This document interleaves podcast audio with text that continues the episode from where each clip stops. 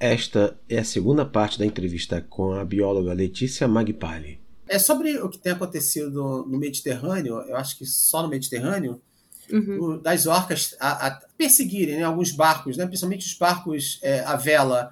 O que você tem a dizer sobre isso? Bom, obrigada pela pergunta primeiro. É, as pessoas estão muito curiosas mesmo sobre isso que está acontecendo, então eu tenho respondido perguntas sobre isso é, desde que começou a acontecer. De, na verdade, assim, desde que as reportagens começaram esse ano, né? Porque os eventos mesmo, eles começaram acho que em 2020, se eu não me engano. Então já faz um tempo, é realmente essas interações com barcos, elas são restritas até o momento, né, a essa população, é uma população específica de orcas. Então, é, só para dar um contexto, as orcas, apesar de serem uma única espécie, todas são espécie ursinus orca, mas elas possuem é, populações distintas que vivem em partes diferentes, né, do, do planeta, e que possuem tanto características né, morfológicas distintas, então elas possuem, embora todas as orcas tenham aquela mesma cor preto e branco, tem algumas, alguns detalhes que a gente já sabe que são característicos de uma população daquela área ou de outra. Pode ser, por exemplo, o tamanho daquela mancha branca que elas têm perto do olho, ou é, a cor da cela, que é uma mancha que elas têm bem perto da, nas costas, bem perto da, da dorsal, que realmente parece uma cela, por isso que, que chamam de cela. Ou, por exemplo, o tamanho relativo da, né, das nadadeiras, então, elas têm uma morfologia diferente e também um conjunto de comportamentos, é, de até de, de características culturais mesmo, porque hoje em dia a gente já fala em cultura animal, são comportamentos que são passados de geração em geração e são aprendidos, não são instintivos, né? E a população que está envolvida nessas interações é popula uma população conhecida como orcas ibéricas, justamente porque elas ficam ali naquela região da Península Ibérica e pegando o Estreito de Gibraltar e o Mar Mediterrâneo.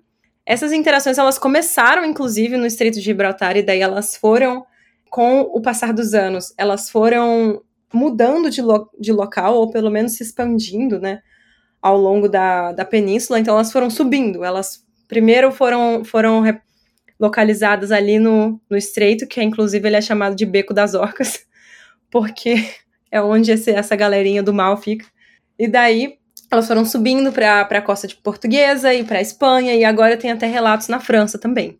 Existe já uma coisa muito legal, é que essa população já é monitorada faz um tempo. Então isso foi bom para manejar né, o, o que está acontecendo, para mobilizar as autoridades e a sociedade e os cientistas, foi muito bom já existir um grupo de, né, um grupo de pesquisadores, inclusive o site deles chama GT Orca Atlântica, Grupo de Trabalho Orca Atlântica, eles que produzem as informações mais atualizadas que a gente sabe sobre essas orcas, é de lá que eu tiro tudo que eu tô passando para vocês aqui. E aí, essas interações, como eu estava falando, elas começaram em 2020, em maio foi a primeira que foi que foi registrada, foi uma fêmea que acredita-se que provavelmente ela tenha originado esse comportamento. É a Gladys branca, depois eu vou explicar como é que são a, a questão dos nomes, né? E aí, desde então, esses eventos vêm acontecendo em 2021, 2022 e agora esse ano de 2023. Eu não sei como é que tá. Na última vez que eu verifiquei, a contagem de barcos afundados era quatro. Então, mais ou menos um por ano, assim, que elas estão afundando. É, antes, algum, algumas semanas atrás era três, mas se eu não me engano, teve um evento agora, é, um evento mais recente, em 2023, que o barco também foi afundado.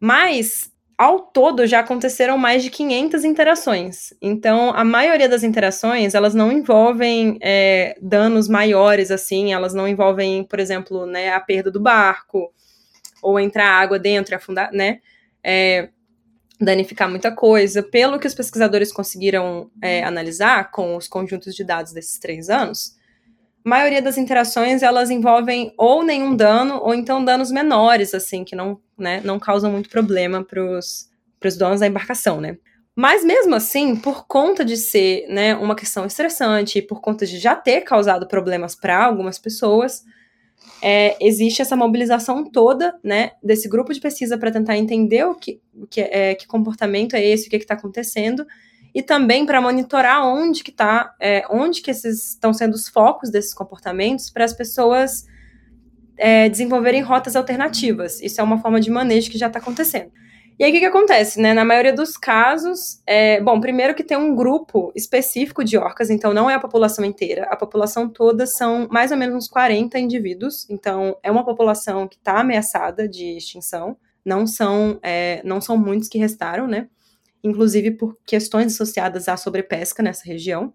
E desses é, 40 indivíduos, são mais ou menos. O número tá aumentando, né? Mas são mais ou menos. Deixa eu ver aqui. Um, é, são mais ou menos umas 10, 11 orcas, assim, que estão fazendo esse comportamento. Então, assim, não é todo mundo, mas também, né? Considerando que a população é pequena, até que tá se espalhando rápido. Enfim. Aí, os cientistas, eles deram uma nomenclatura. Então, existe, é, para diferenciar, né, as orcas que se envolvem nessas interações com as orcas que não se envolvem. Daí eles chamam as orcas que interagem com os barcos, elas são chamadas todas de Glades. Então o primeiro nome é sempre Glades e o segundo nome é específico de cada indivíduo. Daí, por exemplo, a gente tem a Gladys Lamare, a Gladys que é mãe é, da Gladys Clara, da Gladys Branca e da Gladys Dalla. Esse é um dos grupos principais. E aí tem a Gladys. E a Gladys branca, ela já tem uma filha também, que é a Gladys filabres. Então são vários. Tem alguns nomes. Esses nomes podem parecer um pouco diferentes pra gente, mas é porque todos eles, até onde eu sei, eles são derivados do espanhol. Então, né, que é o grupo que estuda essas orcas, eles. A língua que eles usam majoritariamente para comunicar as coisas é em espanhol. E são orcas que elas possuem laços tanto familiares quanto é, aparentemente apenas sociais entre elas dentre os laços familiares são cerca de duas famílias principais, né? Então a gente tem que são lideradas por são lideradas pelas matriarcas, a Gladys Lamares, a Gladys Lamare e a Gladys Herbile. E aí essas essas matriarcas em si, o interessante é que elas não se envolvem na, nas interações. Elas ficam paradas observando enquanto os filhotes delas são os protagonistas, assim.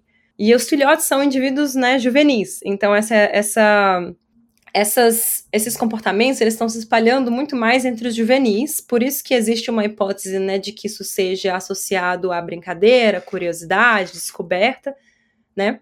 E os adultos, os mais adultos mesmo, parece que eles ficam só olhando, assim. Ficam meio que, né, só vigiando ali, cuidando da sua prole e tal. Parece uma gangue de. Parece uma gangue de orcas, né? De adolescentes, né? É, uma gangue de crianças problemáticas, né? Assim, que estão fazendo. Mas todo. É, como isso ainda tá é, em. Esse comportamento ainda está acontecendo, a gente está recebendo as, as notícias muito em tempo real. Então, é, há pouco tempo atrás mesmo, no, no, próprio site do grupo de trabalho, eles identificaram uma nova orca que não tinha, né? É, eles não sabiam antes que ela estava envolvida nessas interações, agora eles sabem. É a Gladys Ubeda. Então, eles, eles têm uma página no Instagram também, para quem quiser acompanhar, eles postam, é, é, é, o mesmo nome, Orca Ibérica GT também. É, eles postam atualizações dos avistamentos, eles monitoram é, as trajetórias que as orcas estão fazendo, então tem mapinhas com as trajetórias que elas, né, por onde que elas estão andando. E isso eles só conseguem fazer porque eles têm um trabalho muito legal de fotoidentificação, que foi o que eu comentei antes, né? Eles, eles têm um catálogo com as, é, com as fotografias das nadadeiras dorsais de todas as orcas que, que eles já, né, que eles já monitoram nessa população. Então, por isso que eles conseguem saber direitinho quem é quem, né? Quais indivíduos envolvidos, quais não estão envolvidos, quais são as estruturas familiares, é porque eles já fazem esse monitoramento há muito, muito tempo. E aí, é, os, bom, todo mundo sempre me pergunta quais são os motivos, né? Por que, que elas estão fazendo isso? O que, que, que tá dando na cabeça delas? Enfim. A resposta para essa pergunta, gente, é assim, é como toda resposta para toda pergunta científica. A gente nunca vai ter a resposta definitiva, mas a gente tem um conjunto de evidências que apontam, né, que apoiam é, algumas hipóteses específicas. Então, a primeira hipótese, que ficou muito famosa na mídia, porque obviamente era a que gerava mais tretas, então as pessoas gostaram muito dessa, foi a hipótese de que um indivíduo, que possivelmente seria a Gladys Branca, que foi a primeira avistada fazendo esse comportamento, teria se envolvido em alguma interação negativa com o barco, alguma coisa, por exemplo, que às vezes se machucou com a hélice, né, com o motor do barco com a hélice, que é uma coisa muito comum de acontecer com pequenos, é, com pequenos golfinhos e também com, né, com as orcas, ou uma colisão, algo do tipo. E aí começou a desenvolver esse comportamento como uma forma meio que de se defender, assim. Então ela come teria começado a ir atrás dos barcos e começado a tentar parar o motor como uma forma de se defender de alguma coisa que ela veria como uma ameaça. Essa seria a primeira hipótese de por que, que esse comportamento se originou. Aí a segunda hipótese seria uma combinação de fatores que podem estar tá causando pressões realmente ambientais sobre essas, essa população e levando elas a desenvolver algum comportamento né, é, anormal. Porque, como eu falei, é uma população é, é uma população ameaçada, né? É, é uma população que já sofre com a sobrepesca, então eles já existe histórico das orcas meio tendo que disputar peixes, né? Porque elas se alimentam de um atum que chama atum rabilho. E é um atum que também é muito usado na, né? É muito alvo de pesca. É, é um dos produtos principais ali que os pescadores exploram nessa região. Então, existe conflitos entre as orcas e os pescadores. Existe inclusive um existe inclusive um, um, uma parte dessa população, alguns indivíduos dessa população aprenderam a roubar os peixes das redes dos pescadores e começaram a adotar essa estratégia porque ela é menos, né, ela gasta menos energia do que você ter que ir caçar o peixe sozinho. Então, é, existe essa preocupação realmente da, do ponto de vista da conservação. E aí, uma terceira, uma terceira hipótese seria um, um conjunto de curiosidade natural com a dispersão de um comportamento aparentemente sem função é, adaptativa nenhuma, entre, que é uma coisa comum que acontece em cetáceos, que a gente dá o nome de fado, que por você é. É fado mesmo, tipo, talvez você, pelas suas raízes é, portuguesas, tenha achado interessante. É, Fado, pelo menos assim, para né, nesse, nesse contexto específico do estudo de cetáceos, o que a gente quer dizer com fado é um comportamento que começa a se espalhar pela população e você não consegue perceber nenhum tipo de função aparente que esse, por que, que esse comportamento está espalhando, sabe? Você não consegue explicar, parece meio que uma modinha mesmo. Uma coisa que tá, sabe, um meme, uma coisa que tá crescendo assim entre os membros da população, mas que você não consegue identificar para que que serve. E existe exemplos anteriores já disso acontecendo entre golfinhos. Por exemplo, o mais, o mais comum que as pessoas adoram comentar é o do salmão, até é em orcas mesmo, é o do salmão, na, o chapéu de salmão, né? Que teve uma orca. Eu falei, eu acho que eu falei isso em um dos meus fios. É, teve uma orca, acho que já faz pelo menos uns 40 anos, não sei se foi na década de 60 é, mas ela foi avistada é, com um é, empurrando um salmão morto com a cabeça. Como se fosse um chapeuzinho, assim, usando como se fosse um chapeuzinho, nadando e empurrando o salmão com a cabeça. As orcas, elas, no geral, gostam de brincar com objetos, assim. Já, já tem sido mostrado que, por exemplo, elas têm um comportamento muito específico que chama kelping, que é quando elas usam as algas kelp para é, como uma forma meio que num contexto de brincadeira, assim. Então elas elas se esfregam na alga, elas colocam a alga na cabeça, mergulham com a alga, nadam, soltam a alga, pegam a alga de novo. Então, um comportamento bem compatível com brincadeira e socialização. Só que esse, eles não conseguiram identificar se realmente parecia só, era uma coisa muito aleatória assim, que estava se espalhando pela população e todas começaram, esse que é a característica do fado também uma delas começa, mas aí um monte de gente vai fazendo. Então vai se espalhando bem rápido e de repente some. Para de fazer parte do comportamento da população. Então são essas três características do, do fado: sem função aparente, espalhamento rápido e desaparecimento misterioso, assim. Não. É, do mesmo jeito que, essa, que esse comportamento de empurrar o salmão pela cabeça se espalhou pela população de orcas, inclusive atingiu outra população, então ele já estava é, furando a bolha da própria população ali. De repente ele sumiu depois de alguns anos, assim. E aí eles acreditam que talvez possa ser um ou, um ou um fado mesmo que surgiu, algum comportamento, e, e, pode ser que isso vai desaparecer no futuro. E uma mistura disso com o fato de que os indivíduos que estão envolvidos, eles são jovens, né? E jovens, é, jovens golfinhos, jovens baleias, eles são muito curiosos. Eles gostam de explorar coisas diferentes. E tem que lembrar que esses animais são muito acústicos e eles estão indo, é, eles estão é, se interessando por tipos específicos de leme que podem ter algum formato, alguma textura ou produzir algum som específico, né, já que são animais muito acústicos, que pode estar tá atraindo o interesse deles de alguma forma, né? Para mim, essas hipóteses de fado e de curiosidade, talvez mesmo que a origem não seja essa, para mim elas, elas explicam bastante do espalhamento. Porque elas estão aprendendo umas com as outras.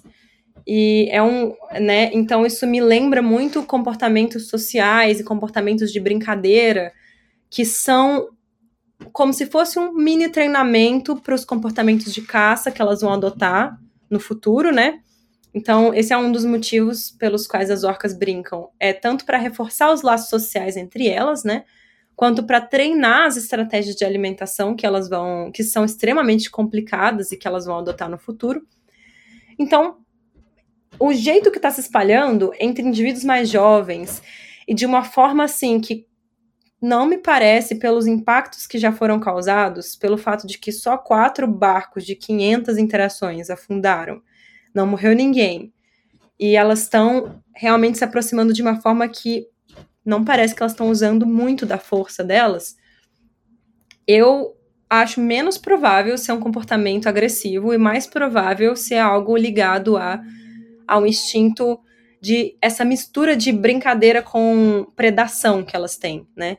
E socialização. Então, e ainda mais, de novo, por conta de serem juvenis, que têm mais tendência a fazer esse tipo de coisa meio aleatória e, assim, e se beneficiarem disso, assim, né? Porque eles desenvolvem muito da a brincadeira, a, a, as vantagens da brincadeira para as orcas são muitas das mesmas vantagens que tem para nós, né? Ajuda elas a, a desenvolverem o repertório é, tanto social, né, quanto comportamental delas, ajuda a desenvolver coordenação, os movimentos finos que elas vão ter que talvez realizar para nas suas estratégias de caça, porque as orcas têm estratégias de caça elaboradíssimas.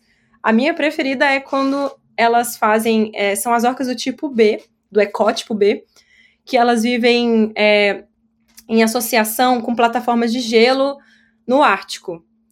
E elas produzem, então, tipo, tem uma foca em cima da plataforma de gelo, elas produzem, um grupo de três orcas vão produzem uma onda, sim, nadando de forma sincronizada, elas produzem uma onda única que derruba a foca do. Ela, primeiro a onda vai quebrando a plataforma de gelo, é muito legal porque você consegue ver a plataforma quebrando a intervalos regulares à medida que a onda vai passando por baixo. E no final, é, ela derru acaba derrubando a foca de cima da plataforma também. Então, para mim, isso é muito legal, porque isso exige um nível de. Você tem que coordenar movimentos com, seus, com os indivíduos ao, ao, ao, seu redor, né? Tem que ter um ajuste fino ali da, da quantidade de, né, de movimento, de batimento, por exemplo, da cauda que elas vão fazer para poder criar aquela onda. Então, assim, é, faz sentido, se você, for, se você pensar do ponto de vista evolutivo, comportamental, que a socialização seja tão importante para esses, né, para essa espécie, já que a maioria das estratégias de caça que elas têm envolve cooperação, né, envolve coordenação de movimentos. Muitas vezes cada um tem um papel, por exemplo, tem uma outra que elas fazem que é tipo é uma elas pegam um cardume, elas vão cercando o cardume, então enquanto algumas orcas vão nadando, é, produzindo bolhas e fazendo movimentos para forçar o cardume a produzir, né, aquela, a fazer aquela estratégia de defesa onde eles formam uma bola, as outras vão dando rabadas e matando e né, atordoando peixes específicos que daí elas vão e comem. E aí elas vão se revezando nesses papéis, né, para todo e todo mundo vai comendo. Então, para mim, esses comportamentos da, do, das orcas do Estreito de Gibraltar têm bem mais cara disso, de uma coisa um comportamento sendo transmitido socialmente, associado com exploração, curiosidade, brincadeira e essas coisas. Essa é bem interessante, essa das, da, das orcas contra é. a, a, foca, eu vi, eu achei, achei muito legal, assim, achei tão interessante, assim, fiquei, eu fiquei fascinado, eu acho que um vídeo que eu vi tinha, sei lá, uns cinco minutos, e eu fiquei vendo aquilo ali, achei bem, bem legal, assim, bem interessante, como é que elas mergulham, três juntas, assim, elas mergulham, tão mesmo... Incrível! É, elas mergulham, têm a mesma frequência de, de, da nadadeira, é bem, bem legal, assim, é, é muito legal. É, é, é, muito legal. Agora, ah, assim... uma coisa que, desculpa, é uma coisa que você perguntou, eu vou aproveitar para comentar antes, é que você tinha até comentado que, não sei se, eu acho que foi nessa conversa, tá vendo? Eu já estou esquecendo coisas que podem, que já aconteceram nas últimas duas horas. Mas é, muita gente tem comentado sobre o fato de que elas perdem o interesse depois que o barco para, né? Porque, obviamente, a, a, a preocupação principal dos, dos velejadores, né? Inclusive, eu, eu, eu tive conversando com o, o Adriano do Hashtag Sal, que é um canal muito legal sobre, né? É, para velejadores, pessoas que viajam no mar e tudo mais. E a preocupação principal deles é justamente evitar esses tipos de acidentes, né? E, e coexistir da forma mais harmoniosa possível com esses animais. E daí eles, né, muitas, muitas pessoas me perguntam o que, que eu posso fazer para evitar que isso aconteça, né? Quais são as, as estratégias, as medidas possíveis. E para essa situação específica, os cientistas ainda estão testando coisas, né? Mas uma coisa que não tem se provado muito efetiva é tentar acelerar o barco, por exemplo, ou tentar aumentar a atividade do barco, porque parece que faz elas ficarem mais interessadas ainda do que, do que afasta, né? Em alguns casos pode ser até que funcione, pode ser que produza um barulho que elas não vão gostar, mas no geral, o que tem feito elas irem embora é simplesmente parar o barco e esperar. Porque elas têm perdido o interesse quando o motor para, o que também me faz muito pensar se tem alguma coisa a ver com o movimento do leme associado ao ruído do motor, alguma coisa assim que pode estar atraindo e mantendo a, a, a, o interesse delas, né? Eu vi, os três vídeos que eu vi, assim, um dos vídeos que eu vi foi da BBC, que uhum. falava sobre isso. Teve um vídeo que eu vi de um canal é, espanhol, e o, eu vi um outro, acho que no YouTube, e um deles, talvez o maior deles, é da BBC. O que me chamou a atenção é que nos três casos era tudo barca motor, quer dizer, eram veleiros, mas que os caras ligaram o motor, quer dizer, eles provavelmente abaixaram, ou talvez uhum. Eh, baixaram a, a, vela e ligaram o motor, ele ficou bem mais rápido. Eu não sei se eles tinham, eh, elas já já estavam atacando daquela forma, vamos dizer, atacar daquela forma, uhum. antes de ligar o motor, mas na hora que ele coloca, coloca o motor, ele, ela se torna mais atrativa. Quer dizer, eu, eu imaginei assim, ela se torna uhum. mais atrativa, que fica um, um, um elemento mais veloz para elas. É, pois e, é. Os três casos eram barcos à vela que o cara utilizou o motor, no, nos três casos. Foi isso que me chamou a atenção, entendeu? É que quando o cara desliga o motor, tem uma hora que eu, no, no vídeo da BBC, ela desliga o motor, elas param. Eu não sei se ela perde, perdeu a graça, perdeu a graça para elas, entendeu? Foi o que me chamou a atenção. É. Essa é uma das coisas que o pessoal está recomendando fazer hoje em dia, justamente porque eles já observaram que pode funcionar, né? Em muitos dos casos, é realmente parar o motor. Então, eles recomendam parar o motor manter a calma, entrar em contato com alguma autoridade marítima, se você, né, pelo rádio. E o que ainda está em desenvolvimento, então não é uma recomendação ainda, porque eles precisam testar.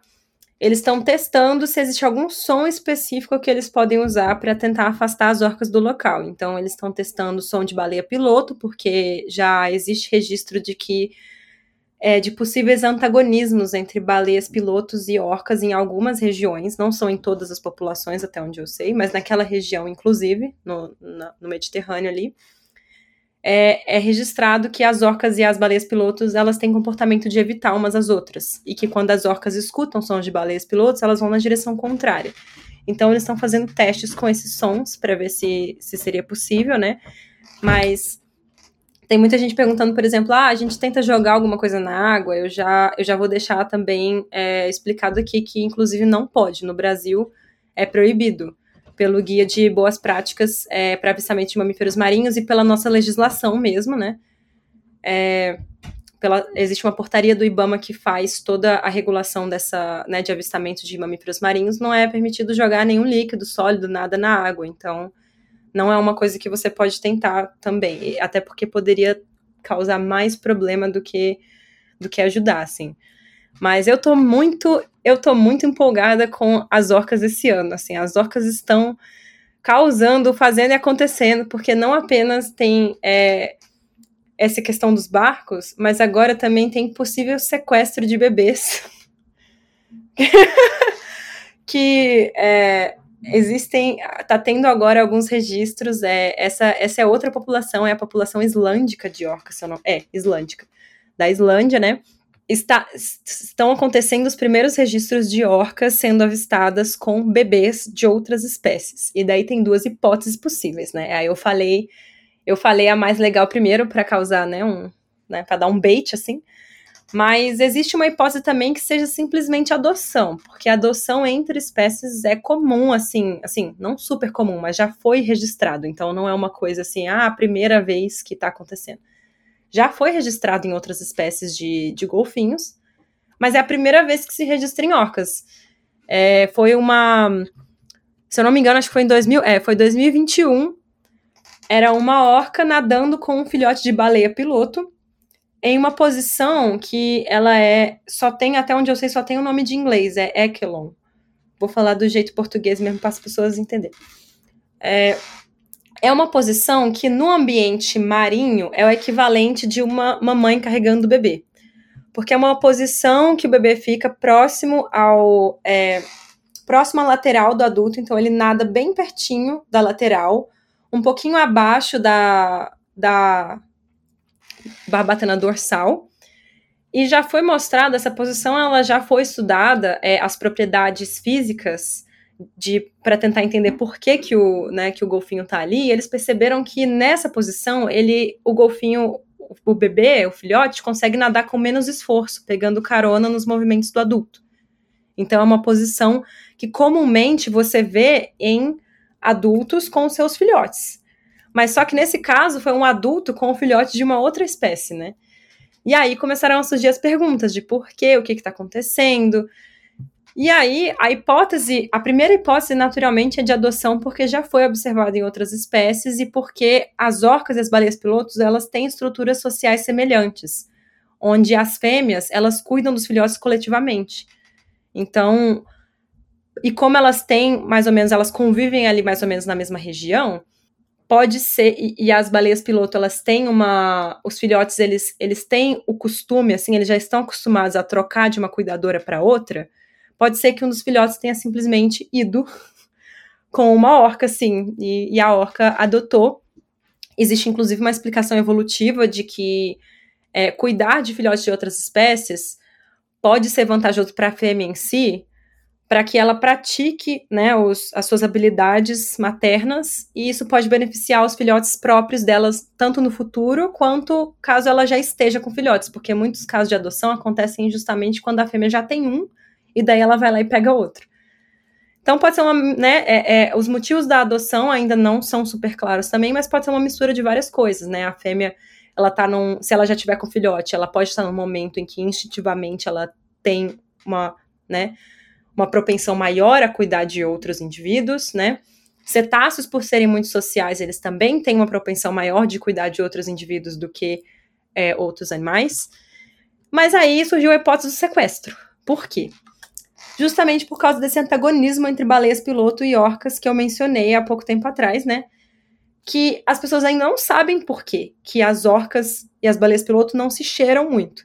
Existem hipóteses falando que talvez elas é, estejam disputando recursos alimentares semelhantes, é, ou talvez seja uma resposta das, das baleias piloto a, a um, uma possível predação vindo das orcas, apesar de que não tem muito registro de predação, mas as baleias piloto podem estar tá vendo as orcas como um potencial, né, é, predador, uma potencial fonte de perigo.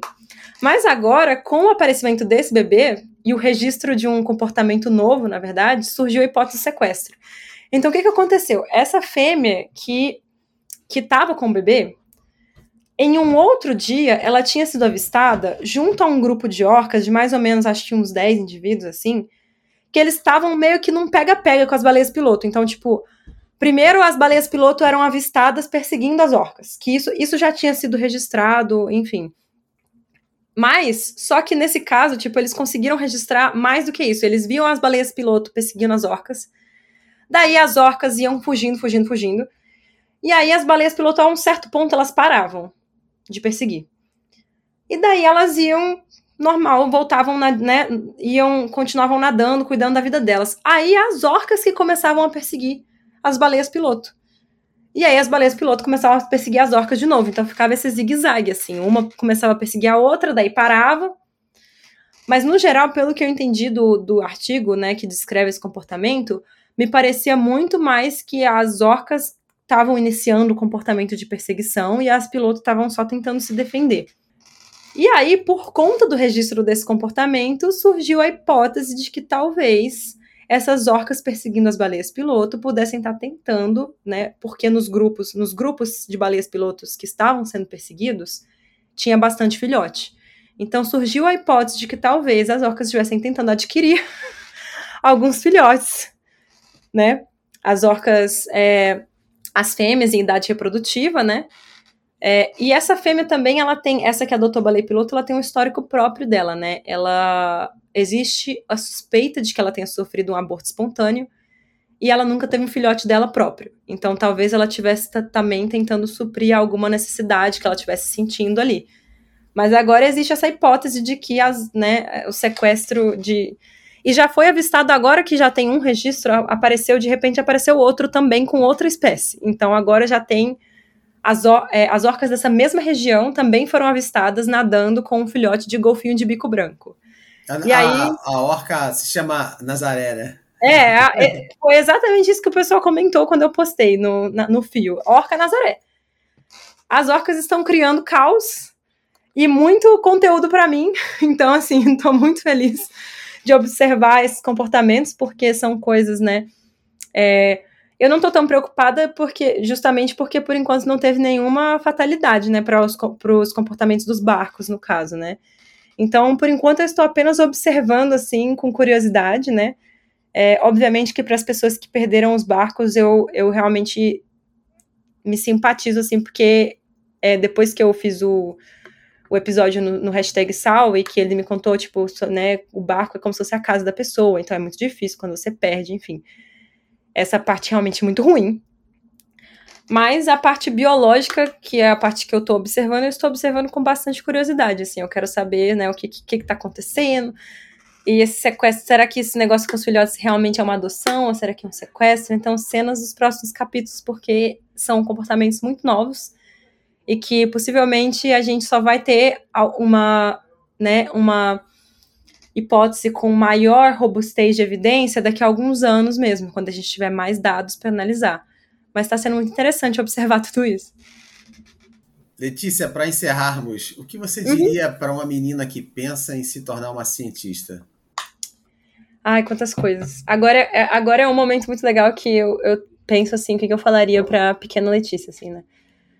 O que, que eu falaria para primeiro você, é, primeiro assim, para você que estiver realmente me escutando e quiser ser cientista.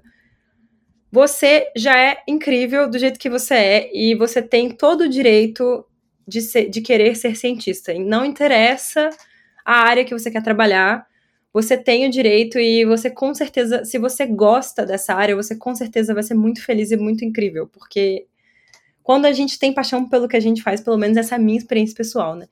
Quando a gente tem paixão pelo que a gente faz, o nosso trabalho, o nosso dia a dia, sabe, é uma sensação diferente, assim, é óbvio que sempre vai ter os, né, os estresses normais do trabalho, mas você você se sente bem melhor realmente fazendo o que você gosta. É, eu é, já vou dizer de agora que se você estiver passando por alguma dificuldade envolvendo, né, é, a sua família não está aceitando o que você quer trabalhar, ou as pessoas ao seu redor não estão aceitando, eu me simpatizo com essa situação. Apesar dos meus pais terem sido muito legais, muitas pessoas no meu círculo social e né, na minha escola, enfim, e no resto da minha família, não queriam que eu fosse bióloga, falaram que eu ia ficar pobre, que eu ia é, só dar aula como se só dar aula fosse uma coisa ruim.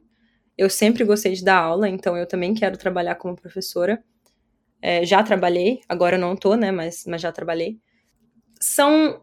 Quando as pessoas fazem esses comentários, eu acho que talvez para muitas pessoas parte de um lugar que elas têm uma certa. Elas estão preocupadas com você, mas elas estão agindo de uma forma Pode ser que parta de uma boa intenção, pode ser que não, mas o resultado, de qualquer forma, não é muito bom. O que eu fiz foi meio que ignorar, assim. Então, na medida do possível, se você puder, se agarre na sua paixão e ignore o que as pessoas estão falando. Porque é óbvio que para cada situação específica vai ter, né? Para cada, é, para cada situação específica de quem estiver ouvindo, vai ter as próprias dificuldades. Mas na medida do possível, segue o que você gosta de fazer é, procura se inspirar em pessoas que, que, né, que já trabalham na área. a minha inspiração realmente é, eu fui conhecer muito mais tarde, mas é a minha orientadora, porque ela é mulher e trabalha com cetáceos e ela é incrível. É, mas procura alimentar a sua paixão do o, o máximo que você puder. Fazer, é, por exemplo, se você tiver ainda, né, é, no ensino no ensino básico, né, na escola, enfim.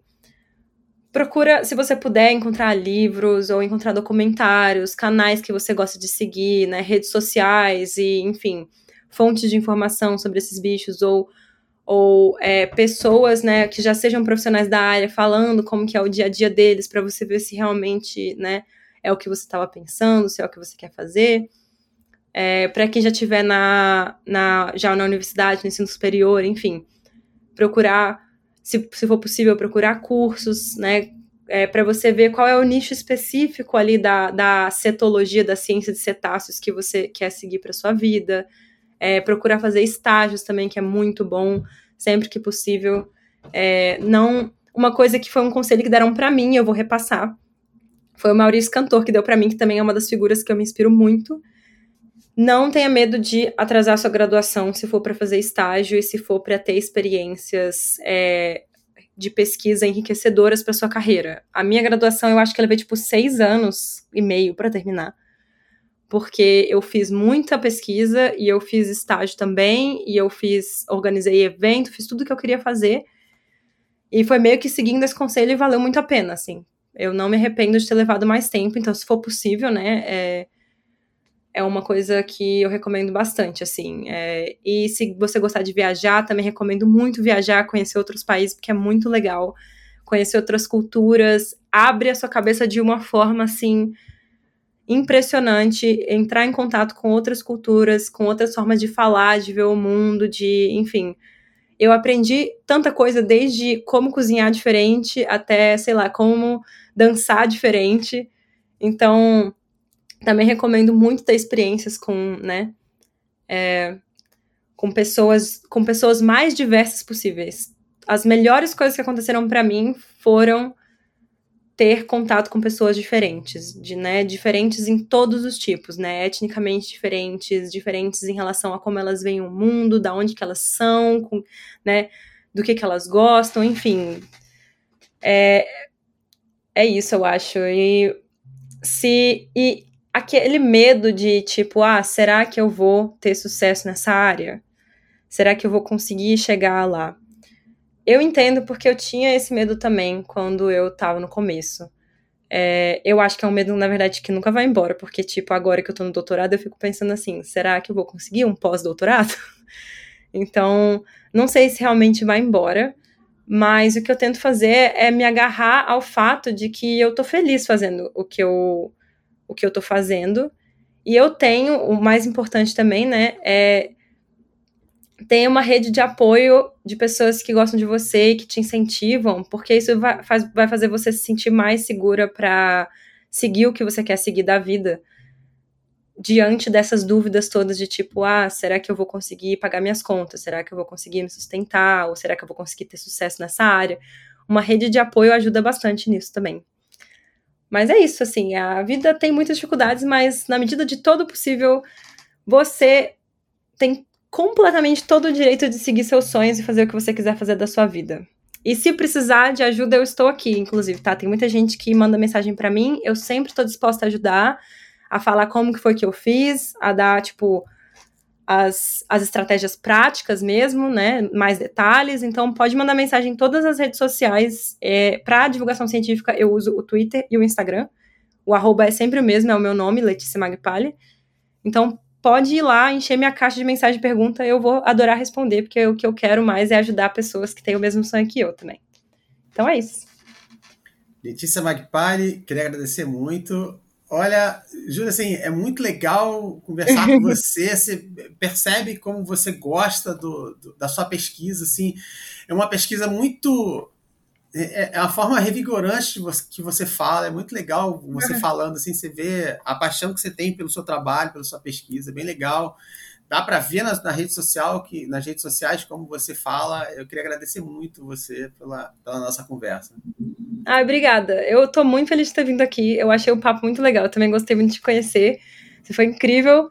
como host, eu esqueci como é que chama a, a palavra. Mas você foi um apresentador, você foi um apresentador incrível. Eu gostei muito de conversar aqui e eu espero ter ajudado um pouquinho, assim. E qualquer dúvida também, pessoal, pode mandar. É isso. Muito obrigado, Letícia. Obrigada.